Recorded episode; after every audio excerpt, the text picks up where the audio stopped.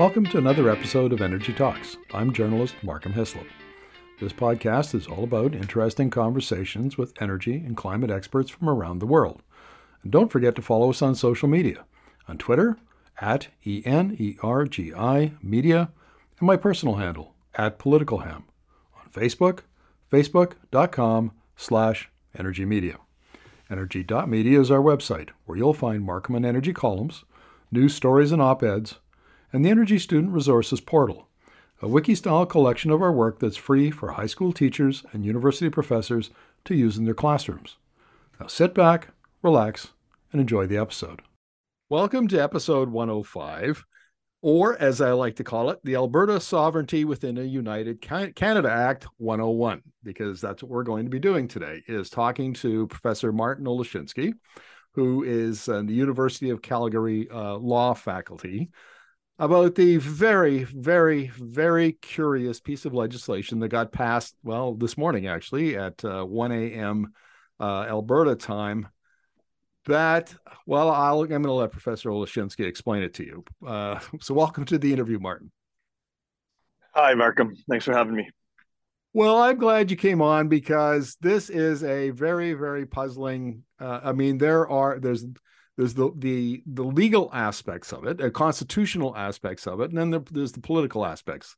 And I suspect this is more about politics than legislation, but we'll talk about that. So this is uh, this is an act. Uh, Premier Danielle Smith, when she was running for the leadership of the United Conservative Party, she ran on some, this thing called the Sovereignty Act, and I've been following you on Twitter as you dissected it in detail uh, ever since she announced it a couple months ago. And I've watched your legal uh, scholar colleagues, uh, you know, comment in your threads, and everybody thought this was ridiculous. Do you still think it's ridiculous? I mean, I, I well, I, I, yes, but I mean, I think we also thought it was really harmful, and you know, without wanting to engage in hyperbole you know, I think people uh, are often, you know, it's one of these tricky things, but I'll just use the word dangerous and, and I'll, I'll leave it at that. Um, and or explain why I say that um, as we go through this conversation. But but but certainly, you know, ridiculous in the sense that it had no, you know, that it was contrary to basic democratic norms and the rule of law.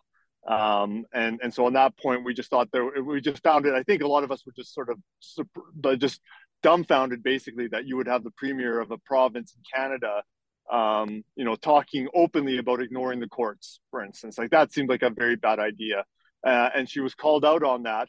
And so then what she's essentially done over time, what, what we see with the actual legislation is that she went from saying that she'll ignore the courts to essentially wanting to circumvent them, wanting to go around them. Um, and, and that is essentially uh, the legislation that we have in front of us. And that's part of, again, really very problematic in any country that purports to be sort of like rooted in and governed by the rule of law. Okay, so um, so there were two things that come to mind that she did. One of them she's take, taken off the table in amendments, so it's no longer in the legislation. The other one is sort of still the the uh, basic thrust of the legislation. And the thing that she took out was uh, the provision that granted Smith's cabinet, so gov- lieutenant governor and council, uh, the power to by- bypass the legislature and rewrite laws as it saw fit. The fact that she would even suggest that that sh- and and it and was in the first draft of the bill is gobsmacking. Yeah, I mean, so again, really, the, the best way to understand everything that's going on here is power, right? And and and the fact that you know, in my view, fundamentally, Miss Smith doesn't like the idea of sharing power in government, right? And so we have and have had for hundreds of years this like basic understanding that in order to preserve democracy in any given instance and, and the rule of law, you need to have a separation of powers, right? This is the the great sort of like learning over the past couple hundred years, beginning with the American sort of revolution and, and the idea of you know, uh, the Madisonian sort of idea that, you know, of checks and balances, right? So you, a government, and any given government in a functioning democracy will have a legislative branch, an executive branch, and a judiciary. And each has a role and and the basic idea is that each one keeps the other in check in some form or another, right? And and there are some variations on the margins about this kind of stuff, but that general idea um, has been sort of like widely accepted as as a basic blueprint for functioning democratic states. And so when you look at the Sovereignty Act, it was basically an attack on you know to the extent of uh, if you can think of the premier and her cabinet as the executive they were they are trying to poach everyone's power basically they are trying to take so in, in, that first bit that you just described you know so what they wanted to do was have a machinery and we'll talk about the trigger for this machinery in a second but once this machinery was triggered they wanted the power to make laws and to uh, behind closed doors and right? to amend laws so again, and to amend existing laws right amend existing laws but really it was so broadly worded frankly you could take a whole piece of legislation based on how it was worded take out all of the parts, replace them with a whole new part, and and that would have been okay. That was contemplated by that legislation when it was first introduced. Whole section, you could essentially rewrite whole laws. You, the cabinet could have done that behind closed doors, plopped them down, and that would have been it. That would have been the law um, at that point. Um, and so again, so that's an example of the executive branch wanting to steal uh, the, the, the, the functions and roles of the legislature in passing laws. Okay. So that part, they, you know, the, the, the uproar was sufficient and the backlash was loud enough that they decided to climb down on that. But when it comes to like the very triggering mechanism of that, of this legislation, this is where they encroach on the judicial branch. So because the premier, and we can talk about this, I hope we do, has a completely uh, disconnected and disjointed view of the Constitution and, and an approach to constitutional interpretation that has long since been discredited, then she clearly wants to avoid dealing with the courts uh, and, and the court's pronouncements about what is constitutional or not. And so the whole bill is triggered by the legislature, again, exercising what is clearly a judicial function. So they will pass these resolutions where politicians who have neither the training nor the independence, nor the impartiality of the judicial branch. They will make declarations about the constitutionality or not of federal initiatives.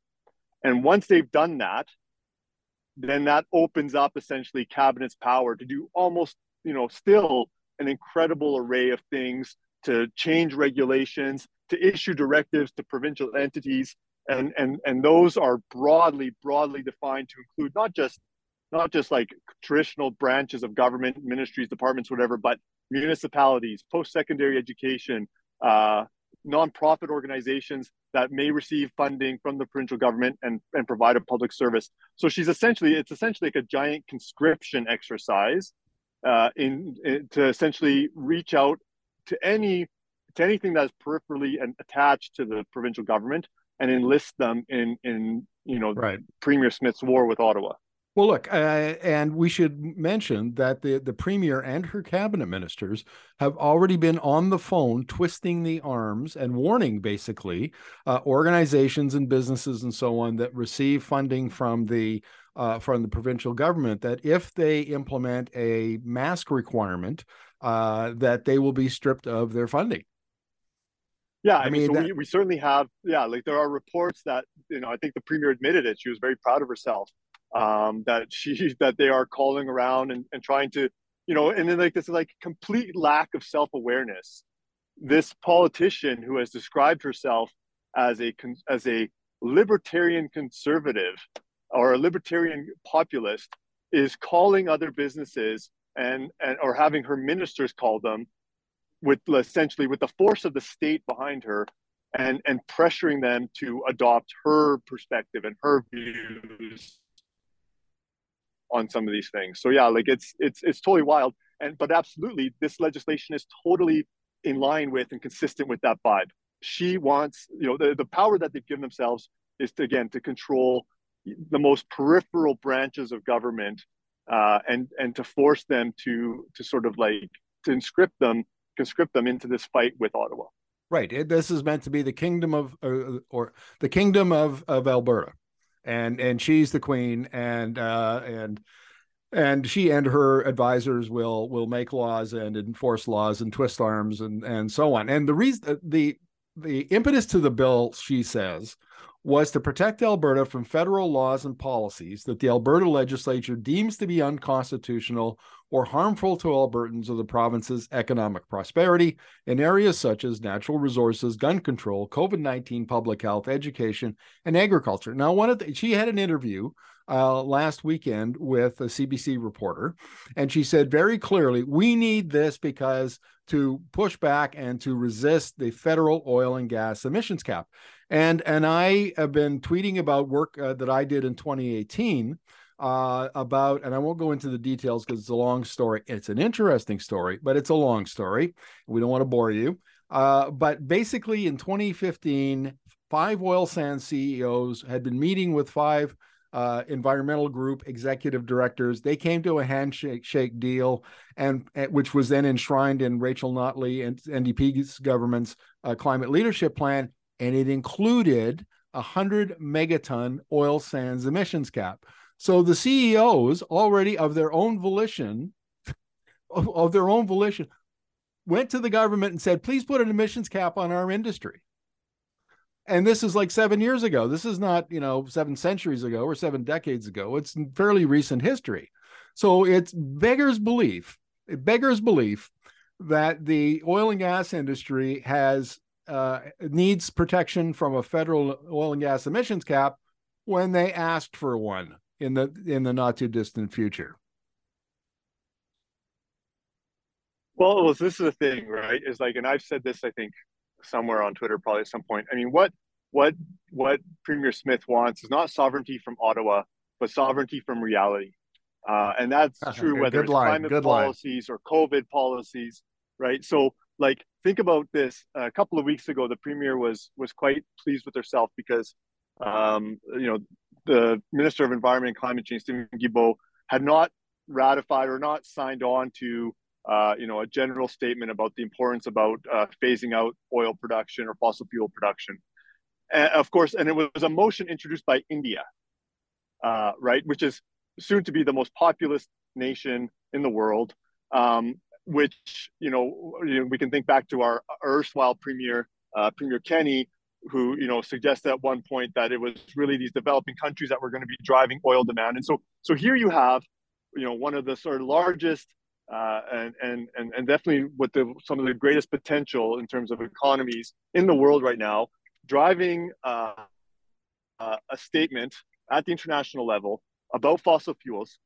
Um, and, and it just it was just so apparent, right, and clear in that moment that this is what's happening around the world, and that Ottawa, you know, and, and I'm not here to defend Ottawa, but you know, really, if you take an objective view about it, it's it's really about reading reading the room internationally seeing where investment is going, seeing, you know, and you spend all your time in this space, right? And so, so Ottawa has over time done what it done what it can. It probably could do much more, but it's trying to do what it can to sort of help our own industries like decarbonize, for instance, lower its emissions, to, to sort of set itself up to be a supplier, for instance, of choice in a low carbon uh, sort of future or carbon constrained future.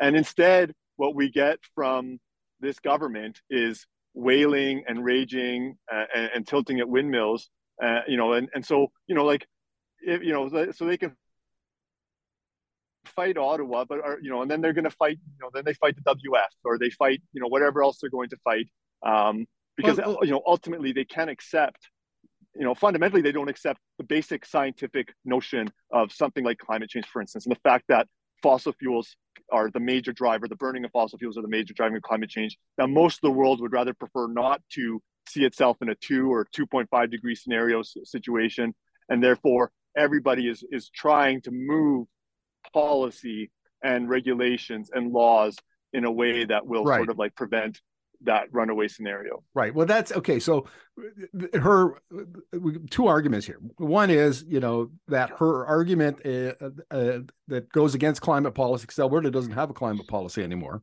Uh, Jason Kenney reneged uh, uh, got rid of that uh, the climate leadership plan in, in 2019 so it doesn't have any climate policy and the oil and gas industry is canada's biggest emitting uh, industry 26% of national emissions like by far. So it's a big problem and instead of instead of alberta and the industry doing the right thing and and figuring out how to you know progressively lower emissions over time then Premier Smith decides that she's going to create a constitutional crisis in Canada in order to achieve that goal, which is, but that okay, that's a ridiculous thing enough. But I, that's ridiculous enough on the face of it. But here's she said something, Martin, and I think this is where you were going when you want you wanted to talk about about some of her comments around the Constitution. Let me read what she said uh, in an interview. Uh, it's or and she, this may even have been in in uh, in the legislature. Uh, it's not like Ottawa is a national government. It's not like the Canadian government is a national government. Ridiculous on the face of it. But it gets worse. The way our country works is that we are a federation of sovereign, independent jurisdictions. They are one of those signatories to the Constitution, and the rest of us, as signatories to the Constitution, have a right to exercise our sovereign powers in our own areas of jurisdiction. Now, I think it was you on Twitter who pointed out that she literally has got the conception of, federa- of, of, of federation wrong because what she described is the European Union, a federation of yeah, I mean, sovereign states. We are not that it's just totally bonkers. It's just it's just so you know, and, and, I think actually it was you know Duane Bratt and Jared Jared Wesley. Like you know, there's no shortage of political scientists on Twitter who I think I'm sure were uh, pulling their hair out when they when they when they read that and heard about that.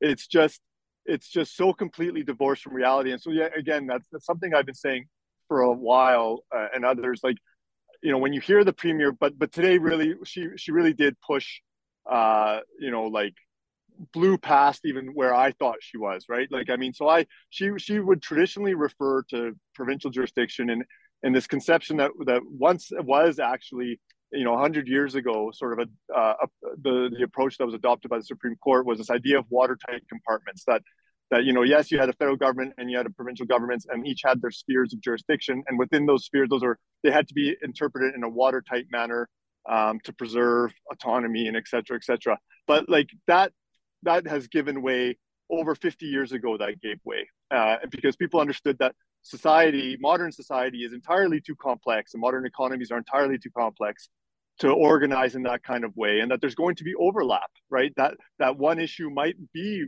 resource development, for instance, when viewed from one perspective, from a provincial perspective. But if that same resource development is causing harm uh, to, to other people, other provinces, whatever, then for instance, it may be regulated under the criminal law power federally.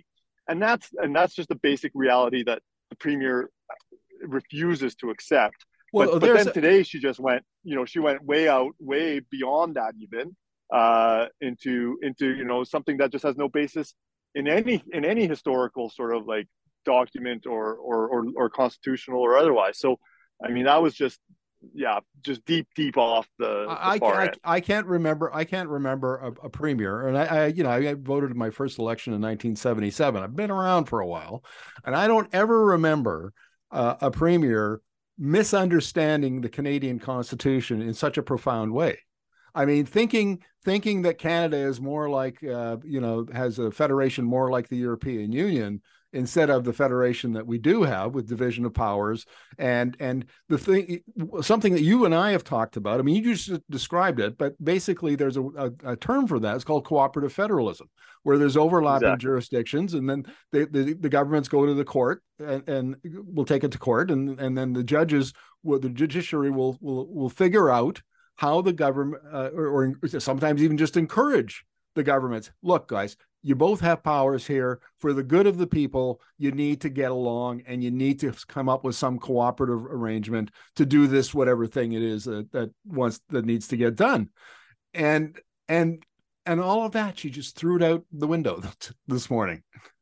It's very yeah, extraordinary you know, and, and, you know and, and i'll say like you know maybe sometimes cooperative federalism has this sort of um really nice ring to it. But it's probably you know it's it's maybe a little bit um, I don't want to say it's Pollyanna, but like you know the really relevant word is compromise, right? Another c word, right? Like it, cooperation. The, the flip side of cooperation is is that the reality that you won't always get what you want, and that you know and there are of course like and of course part of this is that it's so easy to overstate what is going on here there are thousands of decisions being made about resource development in this province every day that don't implicate the federal government. You know, in fact, you know, again in 2012 under Harper, the federal environmental assessment regime was reduced uh, from from thousands of environmental assessments happening federally to like 50 or 60 right? Um, and and so yes there is this like there's so much that that the province controls. There are things that the federal government controls interprovincial works and undertakings pipelines you know those kinds of things. And then yes sometimes what might feel like a conventionally provincial type project has impacts on areas of federal jurisdiction and so and the feds then absolutely by virtue of the constitution and the fact that issues like fish and fish habitat um, have been assigned to them transboundary pollution issues then they also get a say and it's not about right. subordination right it's about compromise it's about recognizing that different right. levels of government may have a role here and they may have different ideologies and, and you know in, in, in, a, in, in frankly a good way it maybe that tapers out the worst instincts in both, right? Or at least well, it well, brings them both towards some kind of middle ground. Martin, um, I want that's really what should be going on here. Uh, I want to bring up something. I'm not sure that she and her advisors have thought this through because uh, you'll remember. Uh, well, everybody in Western Canada will remember the big fight over Trans Mountain Expansion Pipeline that you know began in 2015, and in 2017, uh, BC elected the NDP and John Horgan as premier, and and Horgan fought and fought and fought against the pipeline. The city of Burnaby fought and fought in court and before the regulator, and they lost because this was federal exclusive federal jurisdiction. And then the government even bought the pipeline and built the pipeline over BC's objections. So if if premier Danielle Smith can assert these powers and make these happen if I was premier David Eby in in uh in um, BC I would just say hold on a second stop the construction of that pipeline if Alberta, if Alberta can override federal jurisdiction because it's convenient for them, well, it applies to BC as well. And guess what, folks? That pipeline ain't going nowhere. It's stop construction tomorrow. Am I right or am I wrong? Well, yeah. I mean, and again, you know, there was some there's some ambiguity in this legislation. So that that point was made, I think, since June, when especially when the premier was talking about ignoring the courts. Um, here, it all hinges on this interesting provision that says essentially that nothing in the act should be construed as making any person, you know, compelling any person to not comply with federal law. But then it very explicitly carves out provincial entities, right? And and so then it was this it's this debate that we've had about whether or not um, you know the way that the premier would characterize this legislation is it's merely about non-enforcement. It's about not compelling the provincial government to have to uh, essentially assist the federal government in enforcing its own laws, regulations, policies, and preferences? And, and, and the answer to that, of course, is always like, well, no, it never would have to. Um, and, and so then, of course, that also begs the question, like, well, then why do you need to pass a law to tell you that you don't have to do it? Um, and, and, and so, and then at the same time, that law very clearly goes beyond just talking about non-enforcement, but seems to carve out this like and contemplate the forcing, you know, forcing provincial entities, you know, to to not to not conform uh, to be out of compliance with federal laws. So, so absolutely, right. if I'm in, in BC, then you know I absolutely you know so then okay, well let's uh, let's move some provincial entities to not have to comply with uh, the Canada Energy Regulator, including you know, the and, department, various, including the departments that yeah. issued issued the uh, over 600 uh, uh, permits that uh, that the uh, pipeline, the Trans Mountain Expansion Pipeline, required yeah. to, to build a well, pipeline in BC. And I mean, to give you a very clear sense, like so, you know, Burnaby was ragging the puck uh, in the context of the TMX on, on a couple fronts. There was there was a point there where they were just like really delaying a lot of the sort of because it's not like none of those municipal permits apply anymore. They do, but but and so what Burnaby was doing a little bit, frankly, is is really you know trying to delay the whole project. Right. And and the CER came in and said you can't do that. Yes, you have to do this, did. and and you have to move this in a reasonable way. They and exercised so, federal jurisdiction on behalf of the government to make Burnaby do what it was supposed to do. Exactly right. And so, absolutely, this law, if it was written in BC, would appear to contemplate giving B, the British, giving BC government the power to issue a directive to Burnaby, being saying, "Don't worry about that. Don't yeah. worry about the CER. you take your time. You take your time with that permit, Burnaby. Burnaby. You take your time with those tree permits or whatever else it is. Absolutely right. Well, look, one. I know you have to leave, and so just very quickly, uh, Chief Tony Alexis of the uh, Alexis Nakota Sioux Nation today, uh, representing Treaty Six, said there's been no consultation or dialogue with First Nations around around Bill Number One and and the First Nations are Indigenous communities are absolutely up in arms about this uh, because, of course, in the Canadian Constitution they have to be consulted. They have legal standing, and they're being completely and utterly ignored uh, by the uh, by the UCP and by uh, by Premier Smith. Uh, what are we to make of that? Yeah, I mean, so I'm you know I want to. I, I'm careful not to say too much here, in part because I think um, you know, I, I want to allow First Nations to sort of uh, represent and and and um, speak for themselves, you know, explain yeah, right. and speak for sure. themselves. Exactly right. Um, and so, but but but certainly, what I can say is that you know this issue is a live one. Uh, the Supreme Court at one point did several years ago consider the the whether or not legislating, passing laws, whether it itself triggered a duty to consult, um, and it seemed to suggest that it didn't. But at the same time left open some other grounds for challenging that kind of behavior where it was particularly problematic. I think here it's a little bit more different because that was, of course, the federal government. And First Nations have always had a bit of a an issue with provincial governments to the extent that they see them, you know, like they see their relationship, their treaty relationship in particular, as being with the federal government, right? Because mm-hmm. treaties right. were passed, you know, and you know, to miss to the premier's point, um, Alberta didn't sign anything because Alberta did not exist until you know early in the 20th century 1905 uh, yeah. exactly well after canada the federal government signed all of the numbered treaties with all of the first nations out here in western canada and so you know those treaties were signed with the dominion with parliament with with the federal government and so nation uh, to nation know, between the crown and the nation and exactly right yep. and and so there is this like so so that complicates the here where you have for you know essentially provinces or you know at least Alberta asserting that using this very ter- this term that I think means a lot to First Nations, especially about sovereignty. Um, if I I think it's like just deeply deeply offensive, frankly, um, to them because at the end of the day, these are their territories, um, their traditional territories. So we'll have to see. You know, I'm I, I think what we can say safely is that I don't think this is idle chatter. I think um, I think when you see the kind of resolutions that we saw today, I think it was at the Assembly of First Nations, um, when we see the kind of like pushback that we've heard about from various First Nations, um, you know, this is going to, this is, this is not, you know, this law has been passed, but we're good. We're, it's not the last thing that we've heard about it. And I'm pretty sure it's going to continue to generate, generate right. controversy for the next month for the months for for all months to come basically uh, yeah right between now and the election for sure yeah. and and and, yeah. and and and it should be pointed out and for decades now uh, first nations and uh, indigenous communities if we include the métis have been very very uh, assertive uh, they've asserted their rights in the court and they've won legal battle after legal battle after legal battle on constitutional issues uh, and so their constitutional rights are very, I think, in most cases, very well defined, and and uh, they will not take this laying down. They just simply won't. I mean, they've been they know how to do this.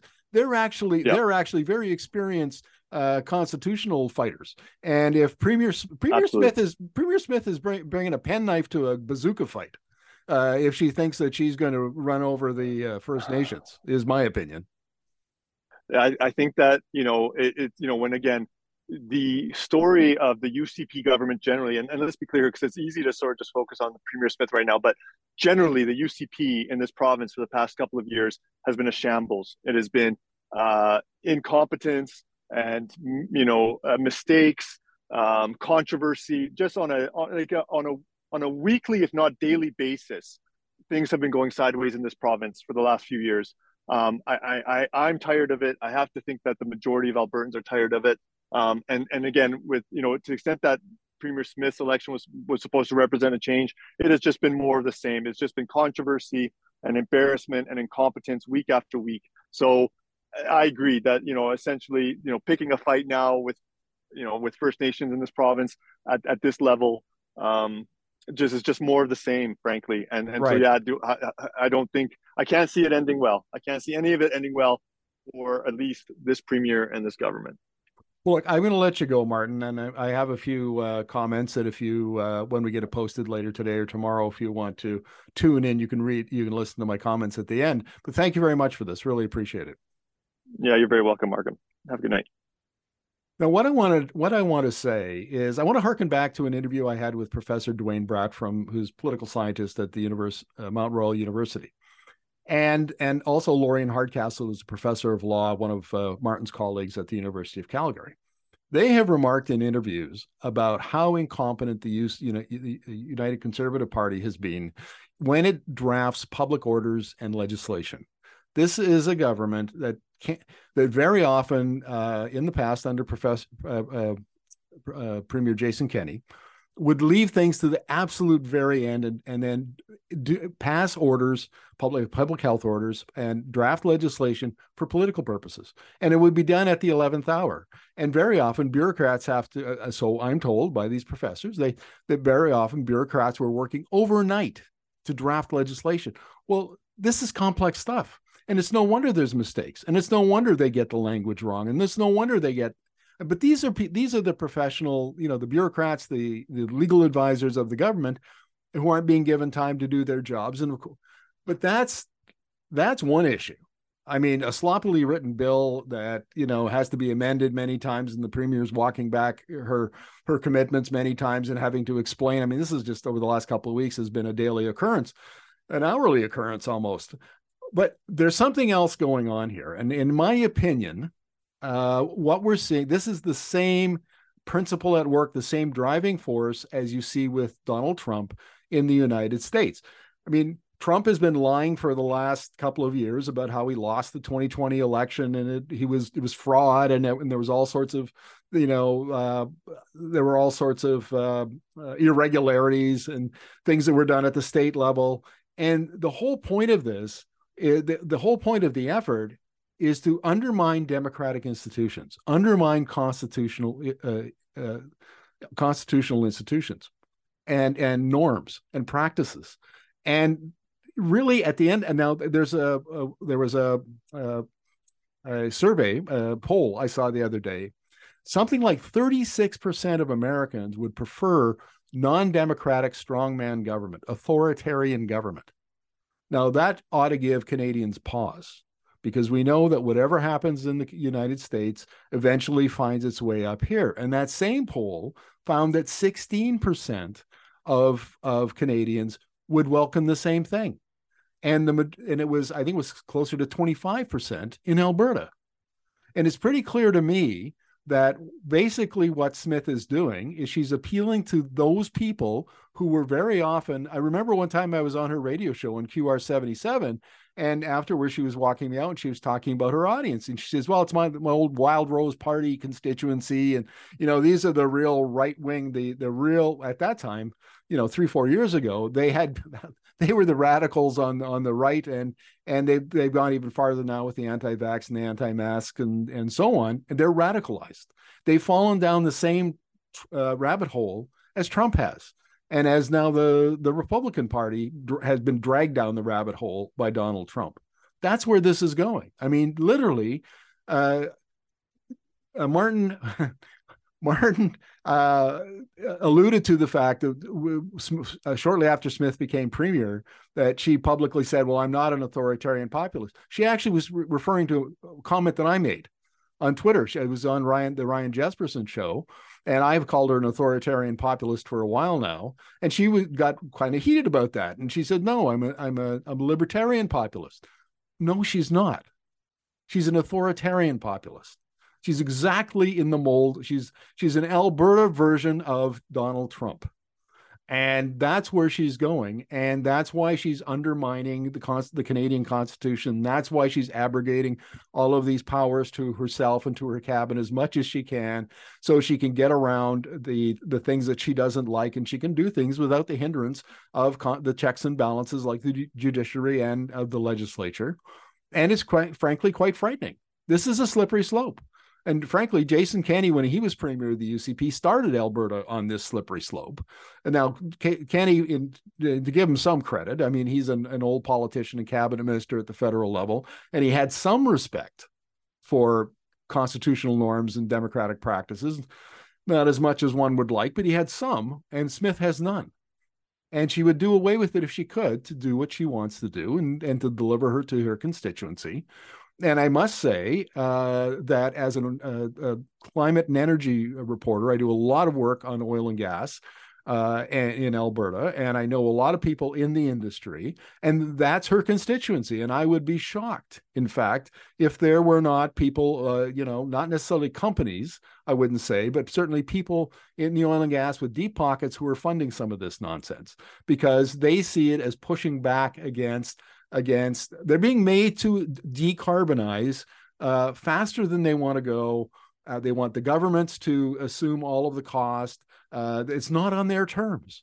And this is basically the, you know, we've seen this over the last, I don't know how many years, the industry pushing back and pushing back and pushing back and delaying. I call it rope doping. You know, they just keep, they just keep delaying. And this is, this is now essentially the nuclear, the nuclear option in the rope-a-dope strategy where you get a, you get the Alberta government to essentially declare the Constitution almost null and void, so you can the Alberta government can do whatever it wants and, and protect those in the oil and gas industry who don't want anything to do with emissions reductions and federal jurisdiction being told what to do. So that's my take on it. After you've listened to uh, uh, Professor Olszynski explained the ins and outs uh, of constitutional law and why Danielle Smith. But folks, we you know the americans were warning in 2016 2017 the horror the, the, the, horrors that would come the political horrors and constitutional horrors that would come with donald trump when he became president and those came true and so this is not something to be taken lightly this, you know i think martin did a pretty good job of of conveying the gravity of this situation so i'm going to leave you with that and we'll see what happens over the next four or five months. Uh, there's supposed to be an election in in April or May of of next year in Alberta, and we'll see if that sorts it out. But the buckle up, folks. It's going to be a wild and woolly ride.